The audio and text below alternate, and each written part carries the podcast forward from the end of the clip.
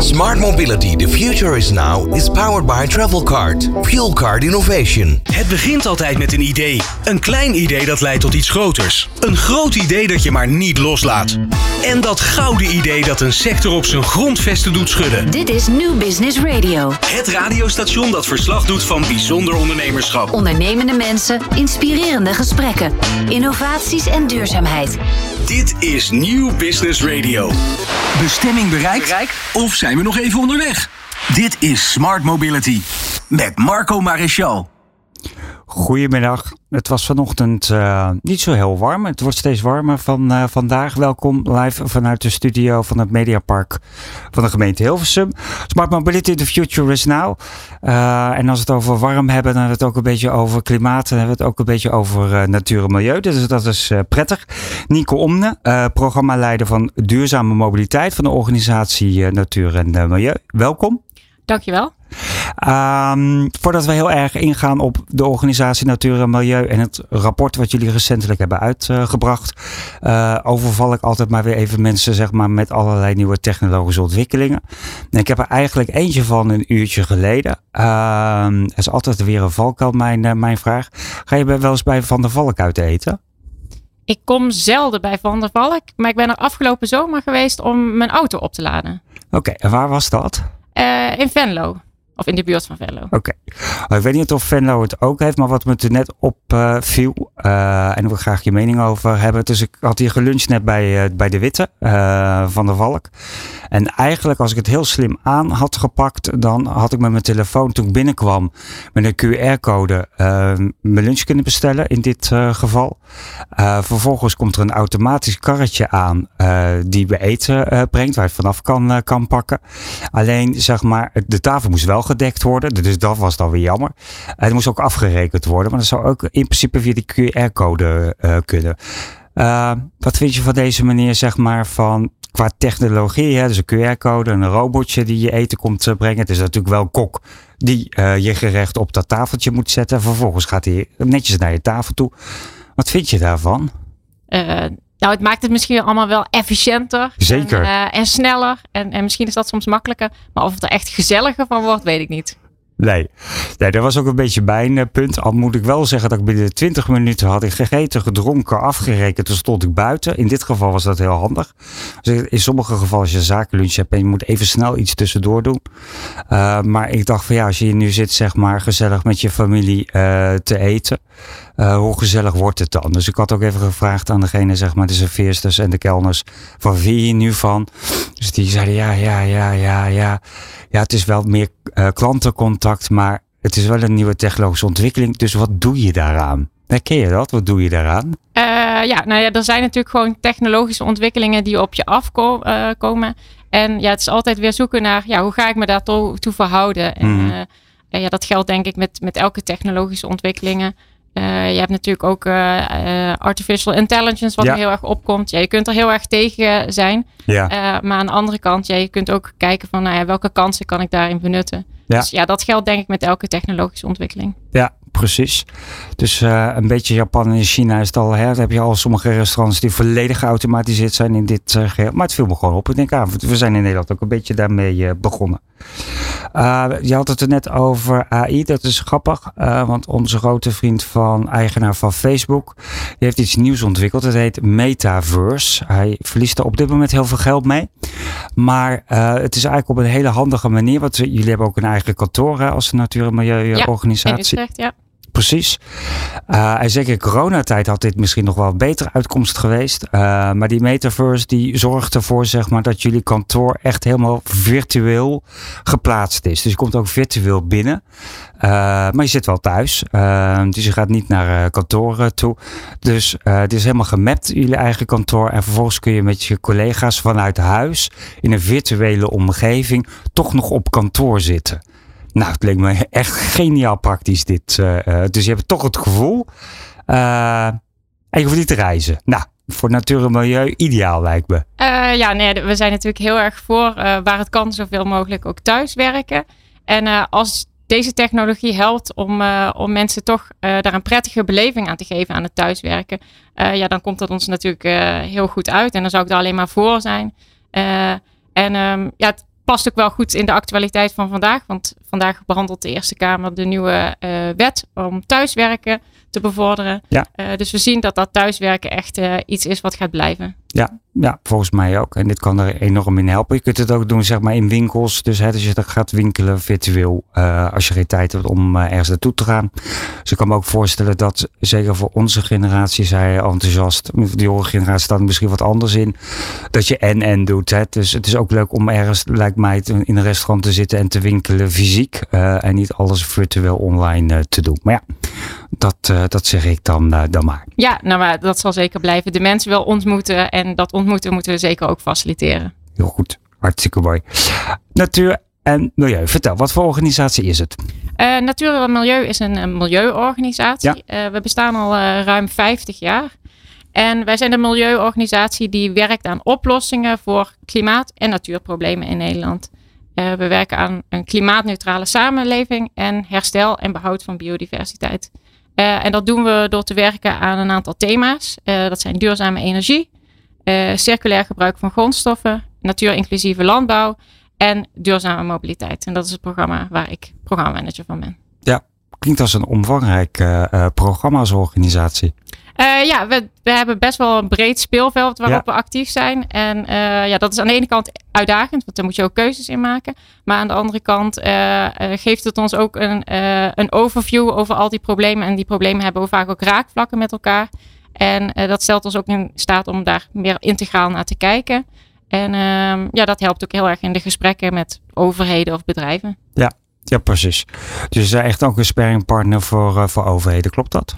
Uh, ja, ja, we hebben wat we zelf noemen een soort 360 graden aanpak. Uh, dus we richten ons aan de ene kant op de overheid uh, die het beleid maakt. En dan ja. voornamelijk de nationale overheid. daarnaast werken we ook best wel heel veel samen met bedrijven.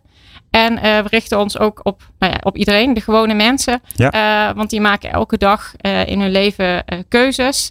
en nou ja, we willen hun graag bewust maken van het gedrag. En ja, eventueel helpen om daar iets in te veranderen. Ja, leuk. Wat is je eigen achtergrond?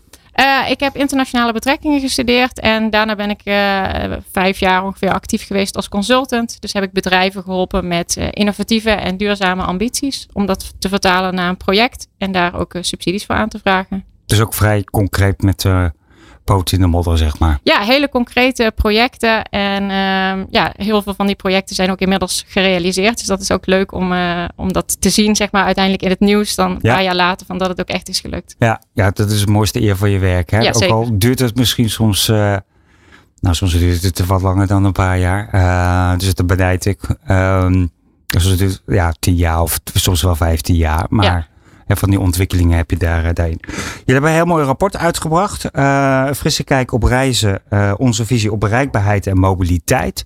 Kun je daar iets meer over vertellen? Um, ja, wat we hebben gedaan is een, een visie gemaakt over ons beeld van mobiliteit richting 2030. Want 2030 is een belangrijk doel, jaar voor de klimaatdoelen. En um, wat we eigenlijk wilden uh, beschrijven of wilden vertellen in de, deze visie, is dat we vinden dat er echt een nieuwe manier van reizen en vervoeren nodig is. Uh, om nou ja, aan de ene kant uh, te zorgen dat we binnen die klimaatgrenzen blijven, ja. maar aan de andere kant ook een stukje leefbaarheid in onze steden en dorpen te behouden. Um, en um, ja, in onze visie hebben we daar een andere manier van reizen voor nodig. Dus meer fietsen, meer OV, Um, en misschien iets minder ruimte voor de auto. Uh, en dat hebben we geprobeerd te vertalen naar een aantal toekomstbeelden. Dus ja. in de visie zetten we zeven toekomstbeelden neer. Ja. En uh, we hebben ook een maatregelpakket bedacht hoe je daar zou kunnen komen. Ja. En hoe heb je het onderzoek aangepakt? Want op basis waarvan heb je interviews gedaan? Of ben je naar bedrijven gegaan? Of ondernemers? Of hoe heb je het aangepakt, het proces? Um, ja, we, we zijn begonnen met uh, een stukje desk research natuurlijk. Ja. En we hebben een aantal nou ja, uitgangspunten waar we uh, sowieso vanuit werken vanuit natuur en milieu.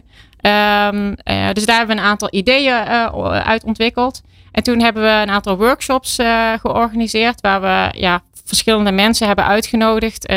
experts, ook mensen uit de wetenschap, maar ook wel mensen uit het bedrijfsleven of van brancheorganisaties. En ehm, met hun hebben we gespart over de ideeën die we hadden ontwikkeld. En um, uh, nou ja, op basis daarvan dingen verder uitgewerkt of, of wat uh, aangepast. En uh, dat vertaald naar de visie. Ja. Um, en vervolgens hebben we dus ook een maatregelpakket ontwikkeld. En dat hebben we laten doorrekenen door CE Delft. Oké. Omdat we uiteindelijk natuurlijk ook willen weten van nou ja, die ideeën die we ontwikkelen, die maatregelen die we denken die nodig zijn, ja, levert dat dan ook echt op wat nodig is. Ja, ik kan me voorstellen. Wat vond je het meest verrassende van het proces toen je ermee bezig was? Het meest verrassende was denk ik nog wel dat um, ja, onderdeel van, van de transitie is natuurlijk uh, dat we deels dingen doen aan verschonen van het wagenpark. Ja. Um, maar um, en wij hadden al best wel helder voor onszelf dat dat verschonen alleen dat dat echt niet genoeg is. Mm -hmm. Dat we ook echt moeten kijken naar nou, het voorkomen van, van mobiliteitsbehoeften of het veranderen, dus een andere modaliteit gebruiken. Maar echt de realisatie van ja, wat het echt vraagt om dat stukje voorkomen en anders te doen. En dat te vertalen naar maatregelen die dan echt ook zich vertalen naar impact. Hoeveel je dan moet doen, uh, ja, dat was eigenlijk nog wel meer dan dat ik zelf ook dacht. Ja, ja, ja precies. In welke zin dan? Um, ja, dat het echt best wel moeilijk is om te zorgen dat mensen minder kilometers maken. Ja. Uh, en dat dan ook echt ja, te borgen in maatregelen. Ja, ja. Ja, precies. Ja. ja. Maar toen ga je verder met het rapport, voordat we daar ingaan op de visie en de maatregelen zelf. Maar wat, wat heb je het aangeboden aan de minister of uh, staatssecretaris? Of? Ja, we hebben geen officieel uh, nee? een overhandigingsmoment gehad. Uiteraard hebben we het wel al gedeeld met nou ja, betrokkenen binnen het ministerie. waar we nou ja, gewoon regulier goed contact mee hebben. Ja. En um, um, nou ja, daar, die, die visie zullen we ook gebruiken zeg maar, om verder met hun in gesprek te gaan. Uh, we hebben het ook gedeeld met uh, uh, alle belangrijke politieke partijen. Ja. Om hen ook te inspireren. En zeker op dit moment is dat natuurlijk ja, heel actueel gezien nou ja, de verkiezingsprogramma's die nou gemaakt worden of nu vastgesteld worden. En we zullen het ook zeker gebruiken als ehm, middel om een aantal verkiezingsdebatten waar we bij betrokken zijn, om, ja, om het daar ook in te zetten en om een aantal onderwerpen die belangrijk zijn in de visie daarin te laten terugkomen. Precies. Ik kan me voorstellen. Zo dadelijk gaan we het hebben over jullie visie. Even over de visie, de toekomst en vervolgens over uh, de maatregelen. Stay tuned. Bestemming bereikt? bereikt? Of zijn we nog even onderweg? Dit is Smart Mobility met Marco Maréchal. De gast vanuit de organisatie Natuur en Milieu Nienken Omnen. Programmaleider Duurzaamheid en Mobiliteit. Recentelijk een rapport uitgebracht. Uh, een frisse blik op uh, reizen. Uh, hè? Dus eigenlijk gewoon een visie daar, daar ook op bereikbaarheid en mobiliteit. Ehm, we hadden het net eventjes over. Hoe is het rapport tot stand gekomen? Wat is de visie? Wat staat erin? Um, de visie is uh, eigenlijk dat we op een andere manier dus moeten gaan reizen. Ja. Wat we in de visie ook heel erg hebben willen benadrukken is dat uh, ja, het gaat eigenlijk niet om het reizen. Um, dus we moeten het niet alleen over mobiliteit hebben, maar het gaat eigenlijk om uh, dat je als mens ergens wil komen. Dus je wilt Ja. een bestemming bereiken. Dus we moeten het ook heel erg gaan hebben over de rol van nabijheid. Uh, want de, ja, de kilometer die je niet reist, uh, ja, dat is eigenlijk de meest duurzame Ja. uh, kilometer. Ja, dat klinkt misschien een beetje flauw, maar zo is het wel. En nabijheid is natuurlijk ook gewoon heel erg prettig voor heel veel mensen. ja, het is gewoon fijn als er basisvoorzieningen dichtbij zijn. Ja. en nabijheid kan ons dus ook heel erg gaan helpen om nou ja, de leefbaarheid en de klimaatopgave te gaan halen. Um, nou, de visie is eigenlijk opgebouwd uit uh, zeven toekomstbeelden. En um, ja, daar hebben we ook de maatregelen omheen uh, gebouwd. Uh, dus misschien is het leuk om een Ja, aantal graag. van die toekomstbeelden eventjes door te nemen. nee, dat eerste toekomstbeeld, bereikbaarheid voor iedereen. dat gaat heel erg over die, die nabijheid. En wat we daar eigenlijk in, in voorstellen is om te gaan werken met bereikbaarheidsdoelen en normen. zodat voor iedereen, ook zonder de auto, die basisvoorzieningen uh, nou ja, binnen een acceptabele tijd uh, ook bereikbaar zijn. En het liefst dan lopend of fiets. Maar voor een aantal voorzieningen zal het natuurlijk ook wat verder weg zijn. Dus dan zal het eerder met het openbaar vervoer zijn. Ja. Maar het belangrijkste is dat we dus um, autoafhankelijkheid willen voorkomen. En ook ja, willen doorbreken. Want dat is wel een belangrijke constatering die we doen. Is dat op dit moment best wel veel mensen um, zeggen ook zich heel erg afhankelijk te voelen van, van een auto. Uh, en uh, eigenlijk ook soms uh, zich gedwongen voelen om een auto te bezitten, terwijl ze dat misschien eigenlijk niet willen, of ook daar eigenlijk de financiële middelen niet voor hebben. Um, en um, ja, dat is eigenlijk heel erg jammer. het is ook niet goed voor het klimaat, want die autokilometer is toch wel nu en ook nog wel de komende jaren de meest vervuilende kilometer. dus in het eerste toekomstbeeld willen we vooral zorgen dat mensen ook zonder een auto op belangrijke bestemmingen kunnen komen. En dan gaat het om, om basisvoorzieningen als een supermarkt, bijvoorbeeld een, een bibliotheek, uh, ziekenhuizen, huisarts, uh, maar ook werk. Uh, bedrijventerreinen zijn bijvoorbeeld ook notoir ja, slecht bereikbaar met andere middelen dan een auto. Ja. nou, daar willen we graag iets aan doen. Ja, snap ik. Mag ik daar heel even dan gelijk op, op reageren? Want tijdens de nabeschouwing van naar Prinsjesdag al heel erg uh, naar voren als je het gevolgd hebt uh, twee dagen lang uh, in een live uitzending. De kreet van maar mensen hebben ook hun auto nodig, zeker in de dorpen en het ontsluiten van de dorpen. Uh, voor hun werk bijvoorbeeld. Uh, dus die kunnen, die kunnen, want er is geen bus en er is geen trein. Uh, althans, er is wel een bus, maar die rijdt één keer in de drie uur. En er is geen trein. Uh, en ik snap dat je zegt van ja, we moeten ingaan op voorzieningen. Dat is ook natuurlijk ook super belangrijk dat die dichtbij zijn. Maar soms praktisch gezien, zeg maar, is dat helemaal niet zo. Hoe, hoe zie je dat? Ja, nou ja, er is natuurlijk een groot verschil tussen hoeveel voorzieningen je in een stad dichtbij ja. hebt en hoeveel in een dorp. met die bereikbaarheidsdoelen en normen willen we eigenlijk zorgen dat een bepaalde basis in ieder geval gewaarborgd is. Ja.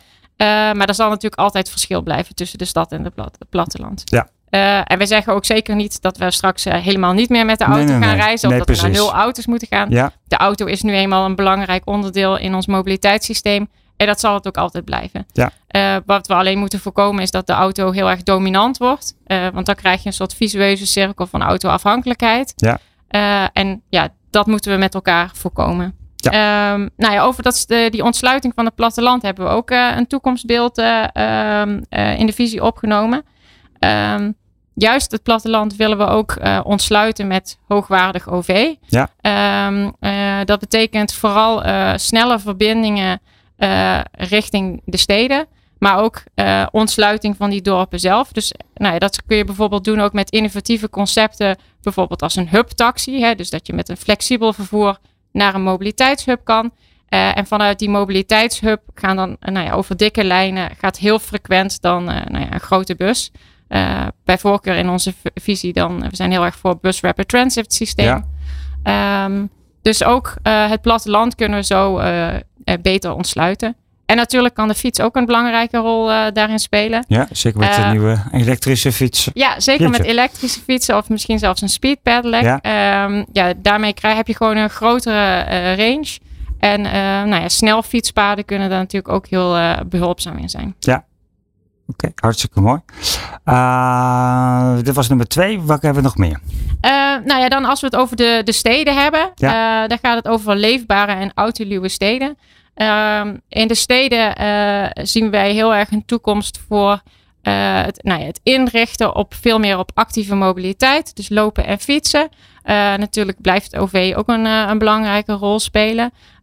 Maar in principe de straat zou eigenlijk weer nou ja, terug moeten worden gegeven aan, aan de mens. Dus die moet weer veel meer aantrekkelijk worden om Ja. je daar op een actieve manier te verplaatsen en misschien ook te verblijven. Dus dan gaan we veel meer werken met autoluwe gebieden, uh, leefstraten, uh, dat soort dingen. Dus inrichten via het stompprincipe, zoals het dan uh, in jargon ook wel heet. Um, en ja, daarmee willen we het ook veel meer ja, prettiger maken en aanmoedigen voor mensen om zeker ook die korte afstanden dan uh, zoveel mogelijk ja, op een actieve manier te overbruggen. Ja, en daarin te, te stimuleren in het, Ja. eh, in het geheel. Ja, en dus ook meer groen. Je Ja. als je het over leefstraten hebt. Ehm, van de week liep ik door mijn eigen straat. Dit werd ik aangesproken door de buren. Er werd de straat niet neergehouden, kennelijk. En ik was uitgenodigd, dat wist ik nog niet eens. Maar dat, dat, soort initiatieven zitten er dan ook in, zeg maar, om die straat weer terug uh, te geven en het leefbaar uh, te houden. Ja, zeker. Zeker als we minder ruimte op straat reserveren voor parkeren. Uh, ja, waar nu gewoon echt ongeveer 50% van de publieke ruimte is gereserveerd voor de auto. En parkeren is daar een hele belangrijke in. als, dus als we zorgen voor minder parkeerplaatsen, hebben we heel veel meer ruimte voor groen groen in steden. En dat is heel erg belangrijk, want onze steden zijn heel, uh, vooral onze steden zijn heel erg versteend. En uh, zeker in het kader van klimaatadaptatie, iets wat toch een belangrijk thema gaat worden, is ja, het ruimte creëren voor groen ook heel erg belangrijk. Um, dus uh, ja, daarin kunnen we echt een soort win-win situatie creëren. Ja, Ja, en aan de ene kant heb je een stok nodig. En aan de andere kant heb je een beetje iets zoets uh, nodig. Ja. Uh, het is parkeren, parkeernormen, parkeervergunningen, parkeergeld. Uh, met name dat laatste, dat zijn ook wel de knoppen waar je aan kan, kan draaien. Dus oké, okay, leefbare steden, wat nog meer? Um, ja, dan hebben we ook nog een toekomstbeeld over flexibele mobiliteit. en dat gaat over ja, heel makkelijk reizen van deur tot deur. Ja. Uh, want dat is natuurlijk uh, ja, het, voordeel misschien soms van de auto, het gemak. Hè. Je, je reist heel makkelijk van nou, je beginpunt naar je eindbestemming. En als je dat op een andere manier doet, uh, is dat vaak toch iets ingewikkelder. En uh, in ons toekomstbeeld wordt dat juist zeg maar, dat multimodaal reizen uh, veel makkelijker. En dat kan natuurlijk middels allerlei technologieën, ja. um, hè, zoals Maas. Hè. Dus uh, nou, je hebt nu sowieso ook al bijvoorbeeld bij in de trein dat je gewoon met je bankpas kan inchecken. Nou, dat soort technische oplossingen maakt dat, dat van deur tot deur reizen straks uh, veel makkelijker. Ja. En hubs spelen daar ook een hele belangrijke rol in. Ja. En wat voor hubs bedoel je dan? Dat mobiliteitshubs. Dus dat Ja. zijn eigenlijk punten waar verschillende vormen van mobiliteit bij elkaar komen. Uh, dus dat kan zijn dat je bijvoorbeeld uh, je auto kan parkeren en kan overstappen op een bus of een andere vorm van deelmobiliteit. Um, en het zit een beetje afhankelijk van waar die hub dan is, hoe die er dan uitziet. Dus bijvoorbeeld aan de rand van de stad Ja. zijn meer faciliteiten voor parkeren. In, in een wijk zal dat meer gericht zijn op het overstappen van actieve mobiliteit op bijvoorbeeld deelmobiliteit. Ja, ik ben er ook altijd heel erg voor. Um, tegelijkertijd denk ik, geld gaan we het nu niet over hebben. Maar zo dadelijk wel, dan kan je erop alvast op elkaar. Wie gaat dit betalen? En hoe ver zijn we hier eigenlijk al in? Maar dan onderbreek ik zeg maar je zeven punten. Maar uh, dan denk ik, ja, op sommige gebieden zijn we al best wel heel ver. En op andere gebieden juist weer helemaal niet. Dus op een, op een gegeven moment moet je dat soort dingen ook zeg maar helemaal strak trekken door ook dingen weg te halen, waardoor mensen er ook gebruik van gaan maken. Snap je wat ik bedoel? Ja, nee, dat is zeker waar.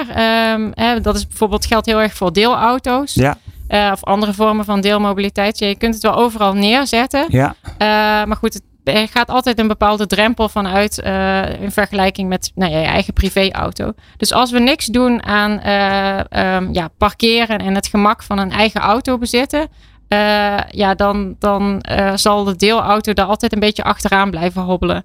Um, dus um, ja, we moeten wel een beetje af van het, ja, het beleid wat ik altijd zeg, het koud en warm water mengen. Ja. Ja, we moeten duidelijke keuzes gaan maken. Waar willen we heen? Wat willen we? Ja, dat betekent soms ook dat je de minder leuke maatregelen moet nemen. Ja, nee, kijk, ik ken het inderdaad. En ik denk, hè, een van de onderdelen die hiervan zegt is gemak. Hè? Dus betaal met je bankpas in de, in de trein bijvoorbeeld.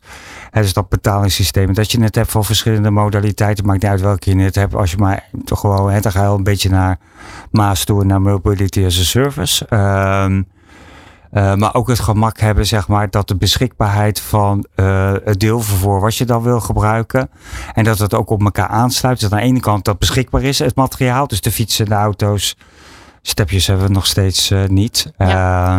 Ik word achter, nog steeds achterna gezeten door de uh, wethouder van de gemeente Hilversum, waar ik nog geen stepjes heb geregeld in Nederland. Maar dan moet ik weer naar de RDW. Uh, het ministerie van IRW uh, in, dit, in dit geval. want dat mag nog steeds niet. Maar ook het gemak, zeg maar, is daar gewoon heel erg belangrijk daarin. Het faciliteren daarvan. Ja, nee, dat, dat herken ik zeker. En uh, ja, qua gemak ga je het denk ik eigenlijk nooit van de auto winnen. Maar je wil het wel zo gemakkelijk mogelijk maken. Ja. En um, um, ja, de verscheidenheid aan apps en betaalsystemen en Ja. abonnementen die er nu zijn, ja, dat maakt het zeker niet gemakkelijker. Uh, dat is misschien voor uh, de categorie van uh, nou ja, early adopters of de Ja. mensen zeg maar die echt uh, diehard zijn, die ja, kunnen zich daar overheen zetten. Ja. Maar wil je echt zorgen voor opschaling, over dat nou, ja, die grote meerderheid daar ook in gaat meedoen, ja, dan zul je daar echt dingen moeten vereenvoudigen. Ja, ja, precies. Want we gaan zo verder met andere punten. Maar heb je ook nog onderzocht of er nog verschil is te, zeg maar, tussen uh, uh, mensen van mijn generatie, hè, dus de jongeren en de, de nog jongeren? Uh, ja, nee, er is zeker uh, verschil tussen, tussen doelgroepen. Ja. Um, uh, ook qua digitale vaardigheden. Dus dat moeten we zeker in ogenschouw nemen. Uh, en het is dus ook heel erg belangrijk dat um, ja, als je dit soort diensten gaat ontwikkelen, uh, dat je dat heel erg ja, meeneemt. Dus oog hebben voor de verschillende doelgroepen en de behoeften die uh, mensen daarin hebben. ook als je naar zo'n systeem gaat, bijvoorbeeld met een, met een hub-taxi, dus Ja, dat je van je precies. huis opgehaald kan worden. Eh, ja, oudere mensen hebben gewoon over het algemeen behoefte aan een telefoonnummer dat je kan bellen. Eh, dus ja, dat zijn ook gewoon eh, behoeften waar je in moet voorzien. Ja. Ja, die hubtaxi is een beetje fijnmazig vervoer. en Ja. Daar een onderdeel eh, van. Denk ik dat je ook een beetje doelt op eh, de AWB met automaatje bijvoorbeeld. Eh, Bijvoorbeeld, ja. zeg maar als een soort vergelijkingsmateriaal. Ehm ben ik altijd heel erg voor. Ehm, maar ik heb voor een aantal gemeenten het uitgerekend wat het kost. Dat fijnma wat kost dat nou, dat fijnmazig vervoer, die taxis en die hubtaxis van je Marco, zoals jullie het noemen. Ja, dat is wel heel veel geld. Provincie die gelijk begint te stekkeren over een buslijnen en dat soort dingen. Hoe zien jullie dat? Ehm, ja, we hebben nu voor, in het kader van deze visie geen eh, nauwkeurige berekeningen daar, richting 2030. ja, voor gedaan. Eh, maar wat ik wel weet is dat ehm, als je echt gaat kijken naar het ontschotten van de budgetten die daarvoor beschikbaar zijn. Eh, want ja, die financiering is gewoon heel erg verdeeld in verschillende Ja. hokjes. Eh, ook als je kijkt naar hè, WMO, dus het doelgroepenvervoer. En je hebt natuurlijk het studentenreisproduct, dat zit dan weer bij OCMW. Eh, dus daar zitten allemaal verschillende potjes. Als je dat zou gaan ontschotten en veel meer samen gaat brengen, dan kun je echt toewerken naar, naar business cases die wel rond te rekenen zijn. En daar zijn ook eh, door andere partijen hebben daar wel al eens berekeningen voor gedaan. Daar zit echt potentie in. Ja. Dus ehm, ja, ik moedig dat alleen maar verder aan om, om dat, dat, dat pad verder, te vervolgen. Ja. ja, dat zou heel mooi zijn. Het zou ook mooi zijn als we het in het verkiezingsprogramma van iemand terecht kunnen eh, laten komen. Het ontschotten zeg maar van de verschillende potjes. Ik geloof daar namelijk enorm in. Ja, nou, Dus het dat volgens mij namelijk bij elkaar te gooien. eh, En te kijken van wat heb je echt nodig. ik denk een heel mooi concreet zinnetje dat straks in het coalitieakkoord zou kunnen landen. Heel goed. We gaan er verder niet op in. We gaan er vooral zo over zeggen. Maar ga niet politiek getint worden. Wat heb je nog meer op je lijst staan? Ehm, ja, ik denk toekomstbeeld 5. eh, dat gaat over eh, schoon vervoer, dat dat de norm is. Ja. Eh, nou ja, dat betekent eh, dat we echt toe gaan werken naar een systeem waarin we ehm, gaan, vervuiling gaan beprijzen. Dus onder andere de invoering van betalen naar gebruik en met differentiatie ook naar eh, CO2-uitstoot. Bij voorkeur ook naar tijds en plaats.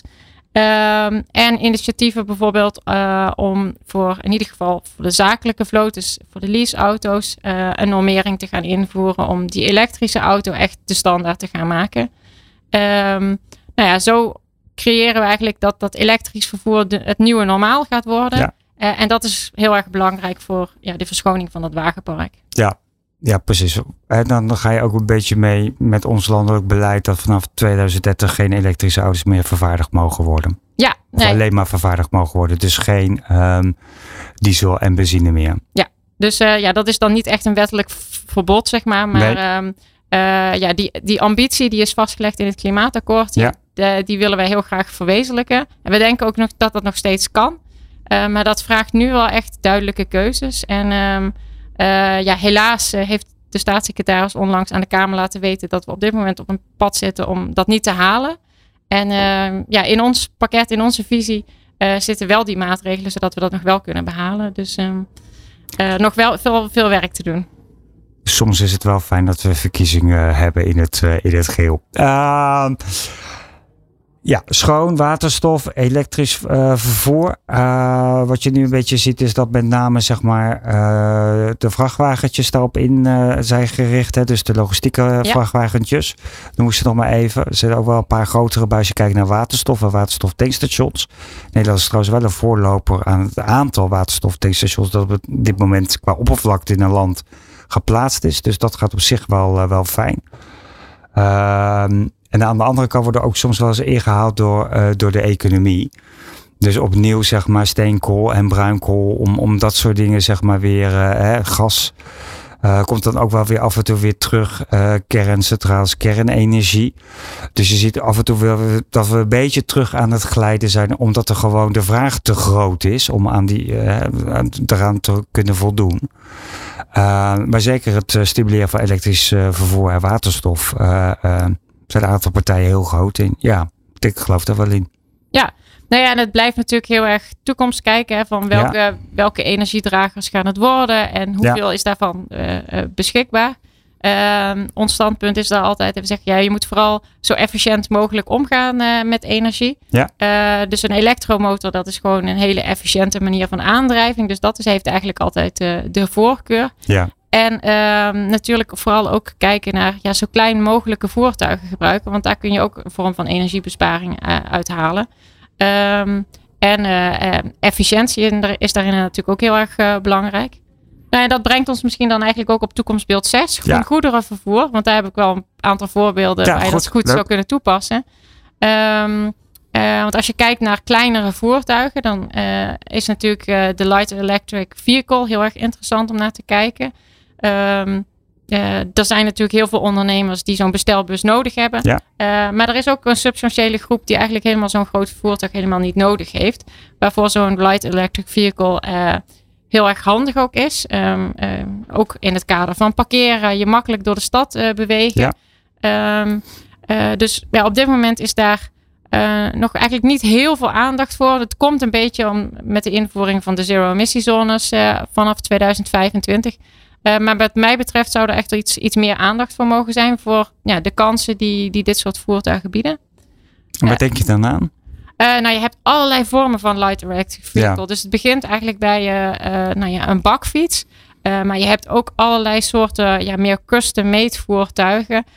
die echt specifiek ook ingericht kunnen worden op de behoeften van de ondernemer. Dus als jij nou ja, allerlei materialen nodig hebt of heel veel schroeven en bouten, dan kunnen ze het maken met allemaal vakjes, zoals je het eigenlijk ook in je bestelbus hebt. Alleen het is gewoon een kleiner en lichter voertuig, waardoor het gewoon energie-efficiënter is. Ja, en dan zou het helemaal mooi zijn als je het met je collega-ondernemers kan delen als je op het bedrijfsterrein uh, zit. Ja, ja, ja, nee, zeker waar. En uh, ja, er zijn ook echt in het buitenland ook echt hele interessante pilots.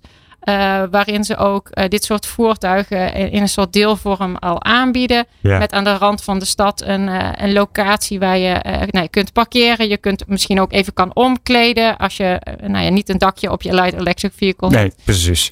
andere kleren kunt aandoen.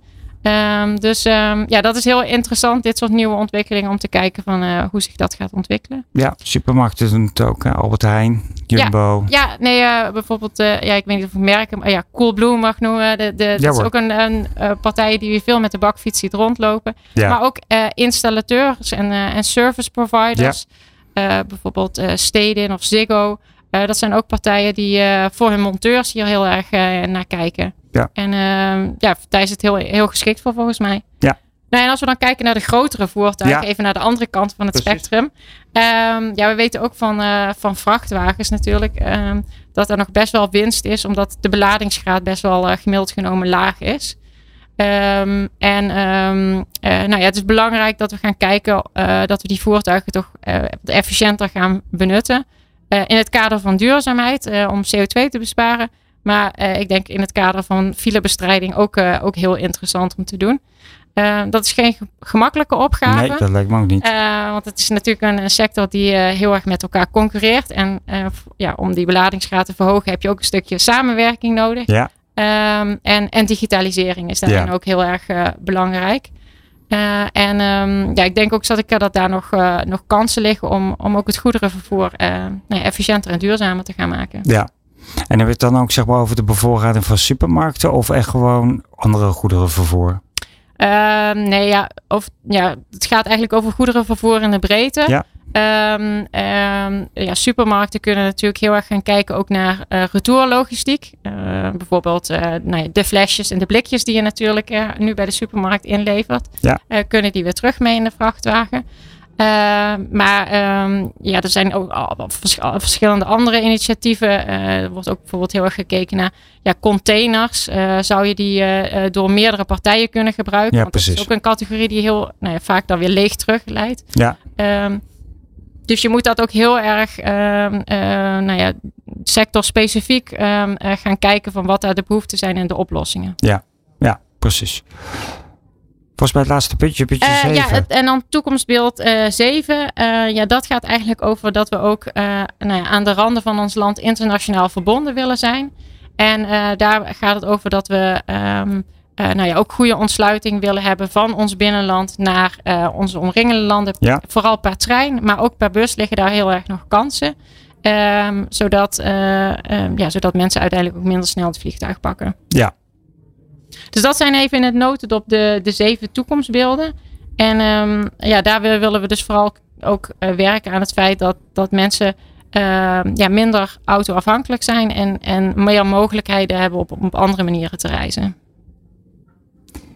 Ik ben door een stukje muziek. Wat ga je even op kouwen? Zo dadelijk gaan we met Nienke verder uh, erop doordrillen en kijken wat voor concrete maatregelen zijn er al wel een aantal genoemd. Kunnen we zo dadelijk doen. Stay tuned. Bestemming bereikt? bereikt? Of zijn we nog even onderweg? Dit is Smart Mobility met Marco Maréchal. Nienke Omne van de organisatie Natuur en Milieu. We hebben het over hun visie die zij recentelijk hebben gepubliceerd, breed aan het uitdragen zijn. En ook bij diverse ronde tafels bij commissievergaderingen aanschuiven om dit eh, te verkondigen. We hebben toen net een zeven punten eh, plan uh, voorgeschoten gekregen. Althans, zo interpreteer ik het. Het is onderdeel van de visie. volgens mij te downloaden ook via jullie website Natuur en, Milieu. Praktische zaken gewoon aan het einde van dit, uh, deze uitzending. maar ik zeg altijd maar, we komen niet uit een ei. Dus hartstikke leuk allemaal. Maar volgens mij hebben we ook nog een opgave met wonen. Hoe verhoudt zich, zich daarmee? Um, ja, dat is een heel belangrijk en actueel onderwerp. we hebben natuurlijk in Nederland een, een belangrijke woningbouwopgave. ook richting 2030. Maar dat heeft natuurlijk daarna ook nog heel lang effecten. En waar we die woningen gaan bouwen en hoe we die ruimte inrichten, dat heeft heel veel invloed op uh, ja, de mobiliteitsbewegingen en de mobiliteitsbehoeften die daar ontstaat. dus wat ons betreft is het heel erg belangrijk dat we zoveel mogelijk gaan kijken naar het realiseren van die woningen in de stad. Ja. in ieder geval binnen de bebouwde kom. En um, dat we ook slim die ruimtes inrichten. dus ook al zorgen dat aan de, de voorkant er bijvoorbeeld ruimte is voor deelmobiliteit. Dat je daar slimme keuzes in maakt. Um, uh, we zijn groot voorstander van een wat lagere parkeernorm.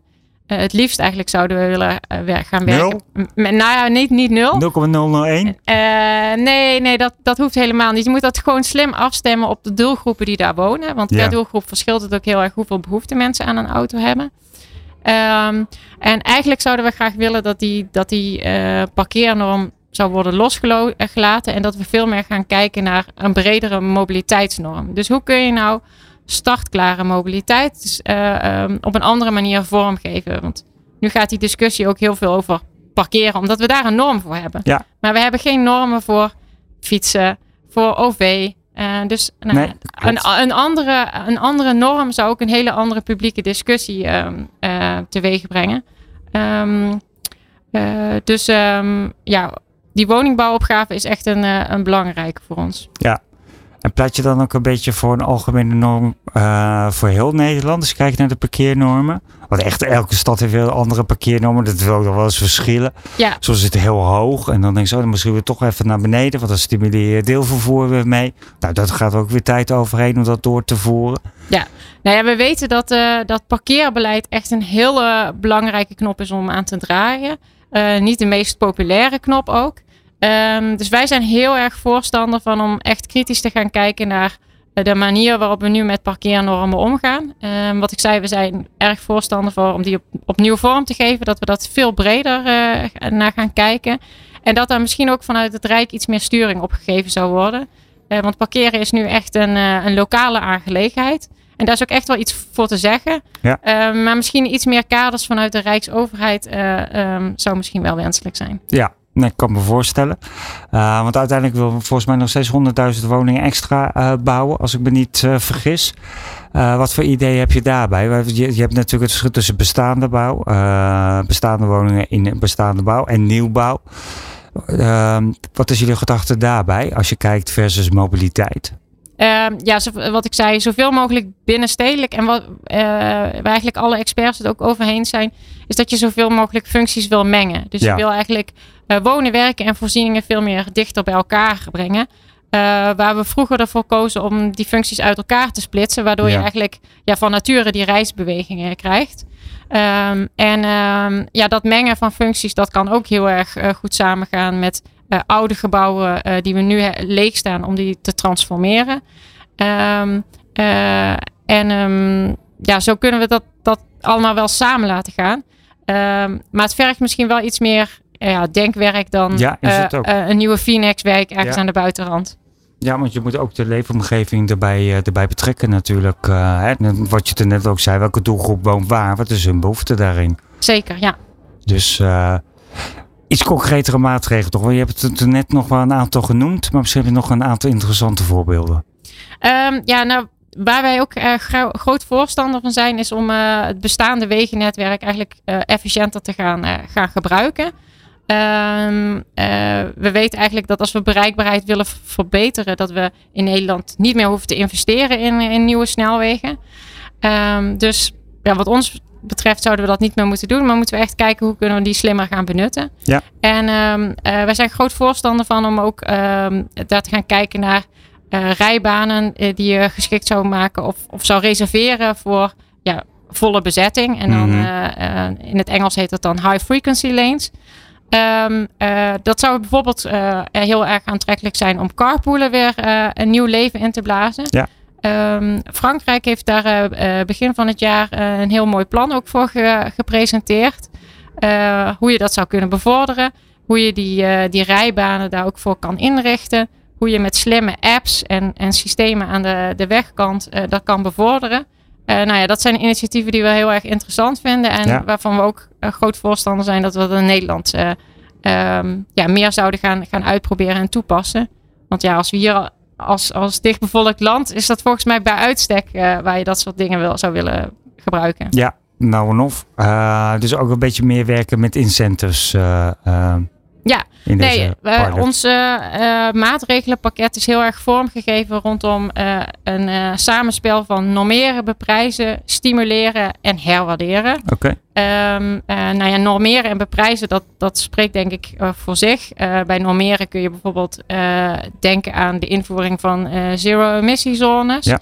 Ehm, en bij beprijzen gaat het natuurlijk over, hè, zoals betalen naar gebruik, rekening rijden, zoals ik eerder zei, of betaald parkeren. Ehm, maar stimuleren is zeker ook heel erg belangrijk. Want het moet niet alleen gaan over die stok, maar ook over die wortel. Ja. Eh, want we weten, mobiliteit is gewoontegedrag. En dat is heel moeilijk om te doorbreken. En ehm, eh, nou ja, stimulerende maatregelen kunnen daar zeker ook heel erg eh, in aan helpen. Zeker als je, om, om mensen te verleiden om een keer iets nieuws of iets anders te proberen.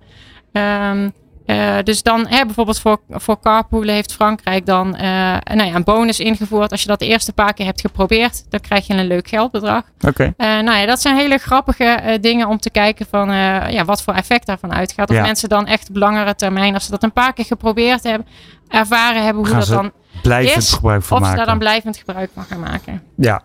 Zijn er al, ik weet niet wanneer is dat begonnen en zijn er al voorlopige resultaten Nee, bekend? ze zijn er pas net mee even- begonnen, Ja, precies. dus eh, dat eh, de ja. evaluatie is nog niet geweest. Dus ga Nee. ik zeker eh, met veel interesse eerst uitzoeken of ik die Ja, kan vinden en dan lezen. Precies, ja, leuk. Had je nog een voorbeeld van een maatregel?